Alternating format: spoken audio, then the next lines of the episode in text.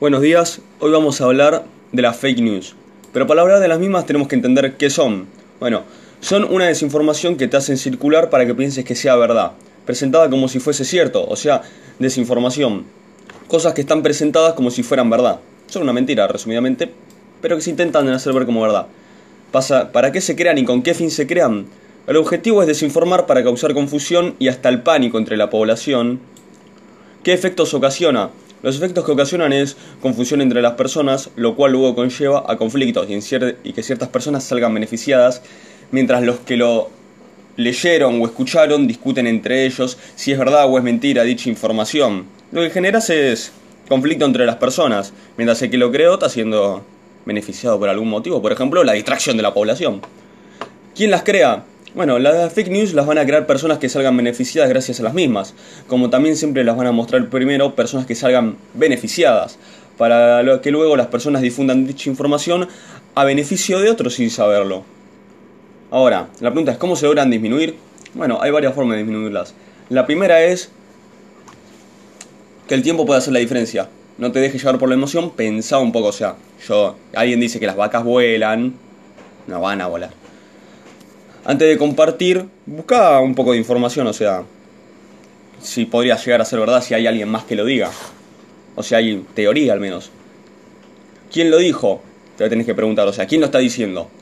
¿Es coherente el que lo está diciendo? ¿Tiene cierto estudio? ¿Tiene información? En las preguntas están las respuestas para descubrir una nota falsa. Que te preguntes quién lo comparte y qué podría ganar para al compartir esa información. Duda de la, de la notificación sin referencias o aclaraciones también de la información. Otra forma de combatirlo es que haya libre competencia y expresión de información entre medios de comunicación para tener un abanico de mayor acceso a la información para contrarrestar entre la misma. Otro es usar la lógica y el razonamiento, como dijimos con las vacas antes, y averiguar antes de creer de antemano esa información, lo cual no es muy difícil gracias a la cantidad de información que, encontrás en internet siempre que buscas.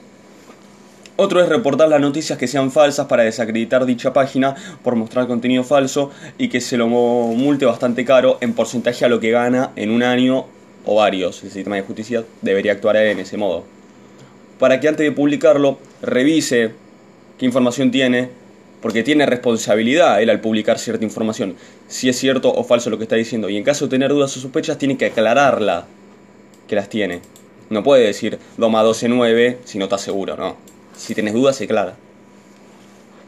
Ahora, ¿cómo nacen las fake news? Nacen como un desinformador. Usan la posverdad, que es cuando apelan a la emoción y no a los datos para construir una historia falsa, algo que no es verdad se ha usado como propaganda para desinformación e ir contra la historia y los hechos. Las fake news nacen a partir del pensamiento de que una mentira repetida mil veces se convierte en una verdad, porque la gente la termina creyendo, más al mentiroso y desestimando la verdad. La desinformación se usa para crear la fake news y convencer a la persona de lo que está diciendo es verdad, hasta que se lo crea. Y una vez él te crea, lo va a defender por más que te le muestres datos, porque es más fácil engañar a la gente que convencerlos de que han sido engañados.